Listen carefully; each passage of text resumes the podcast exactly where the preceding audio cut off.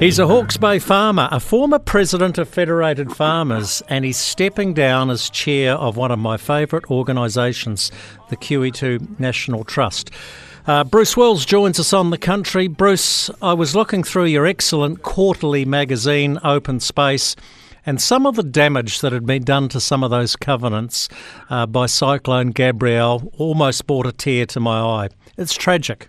Uh, Jamie, yes, uh, tragic. I totally agree. And when we haven't yet, uh, sadly, been able to access a number of uh, the probably more damaged ones in areas of Hawke's Bay for reasons of, of access and um, uh, landowners been uh, flat tack sorting out more important things like boundary fences and bits and pieces. So yeah, there's there's some there's some extensive damage on the east coast to uh, a number of the covenants. So um, quite a concern. Now, just as a backgrounder for anyone who may not be aware what the QE2 National Trust does, it basically puts a covenant on some land, protects its land use in perpetuity.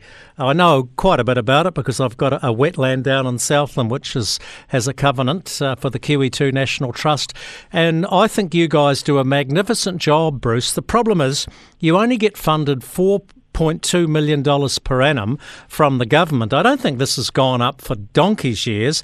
Honestly, we're talking about climate change and mitigating this and mitigating that. The best investment the government could make to save the planet is to give you guys more money so you can lock more of these wonderful pieces of New Zealand up and protect them for all time.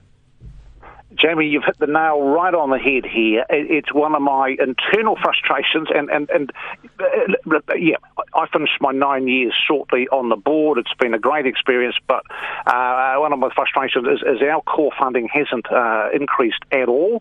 We got a bit of a boost with Jobs for Nature, but you're right. We we have we have queues of landowners lining up to partner with QE2 as a perpetual trustee uh, to put a, to, to, to put and then protect and oversee that covenant uh, on these beautiful open space areas, uh, and of course we partner a lot with with with councils.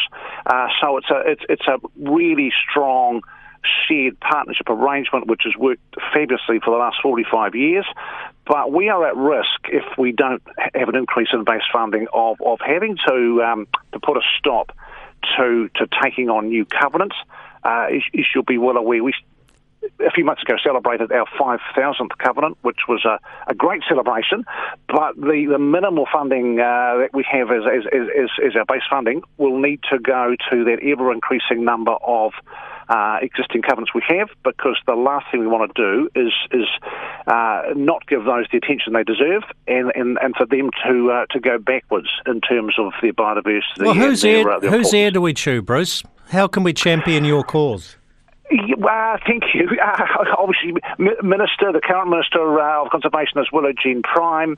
Uh, listen, we do work uh, with, with, with DOC because it, it, does come through vote conservation. So DOC has a fair say in it, and I've got to say they've been uh, very, helpful. But at the end of the day, unless we can convince, uh, ultimately, it's it's it's the Minister of Finance, Grant Robertson, um, and and I, know, I think we're all realistic enough to know there's there's always a multiplicity of calls on on funding. Uh, and sadly, uh, QE2, even though we have um, uh, jumped up and down and uh, made a lot of noise. We, we um, uh, yeah, we're seen, I think, as a, sometimes as a bit of a soft target. And uh, oh, we have Bruce, I'll tell you what, I, it makes me cry. I think of all the money we've wasted on consultants for the Boomer bike, bike bridge, should I say, in Auckland, or the RNZ TVNZ merger. That money could have done wonders uh, for the QE2 National Trust. Look, another really interesting piece in your magazine is carbon credits and covenants. Can you have your yeah. cake and eat it too, Bruce Wills? I know. Yeah, wouldn't it be great? And and, and Jamie, I think as uh, you and your uh, most of the listeners will be well aware. Sadly, because of the, I guess, the 1989-1990 cut-off period, uh, you know, simply put, any any, it is only those trees or those uh, that were planted or have regenerated post 1989 that qualify for carbon credits in in the current the way the current rules are set. So, uh, well, which is absolutely ridiculous because those trees are actually sequestering carbon all day long. And, and, of course, you know, you know, can I add? I guess the you know the other real benefit if if some of these QE2 uh, certainly the older ones did qualify, is that uh, the important, the whole aspect of QE2 is that uh, we, we have a protection over that area of bush in perpetuity. That's what the whole trust stands for. So, uh, what, what, you'd be sequestering is an area that will will, will forever, for as long as it lasts, uh, sequester carbon, uh, support biodiversity, certainly, and yeah, it, it is it is a conversation that we have with various ministers, Jamie, and and and and, and I am, uh, I guess, not quite promised, but given a lot of uh, confidence that at some stage uh, that that 19 that, that cut-off period will be looked at because yeah, it's ideal... ridiculous. Just in case you're wondering, if you have got a QE2 national covenant and you want to inquire about carbon credits for land that may have regenerated back into native bush, you need at least a hectare. It needs to be at least 30 metres wide, contain trees that can grow at least five metres in height, 30% average canopy cover, and at, at this stage, anyhow, it needs to be new trees since 1990. For the life of me, I can't think why just before I let you go, you're stepping aside. We're looking, or the government is going to appoint a new chair of the QE2 National Trust. Do you know who would be a good person to do that job? A former All Black captain by the name of Graham Mourie, because our old friend here on the country, Sir Brian Lochore, was the chair of the QE2 National Trust. You're a former president of Federated Farmers and you've been the chair of the QE2 National Trust. It helps if you have high profile people in the job who can pull a few strings.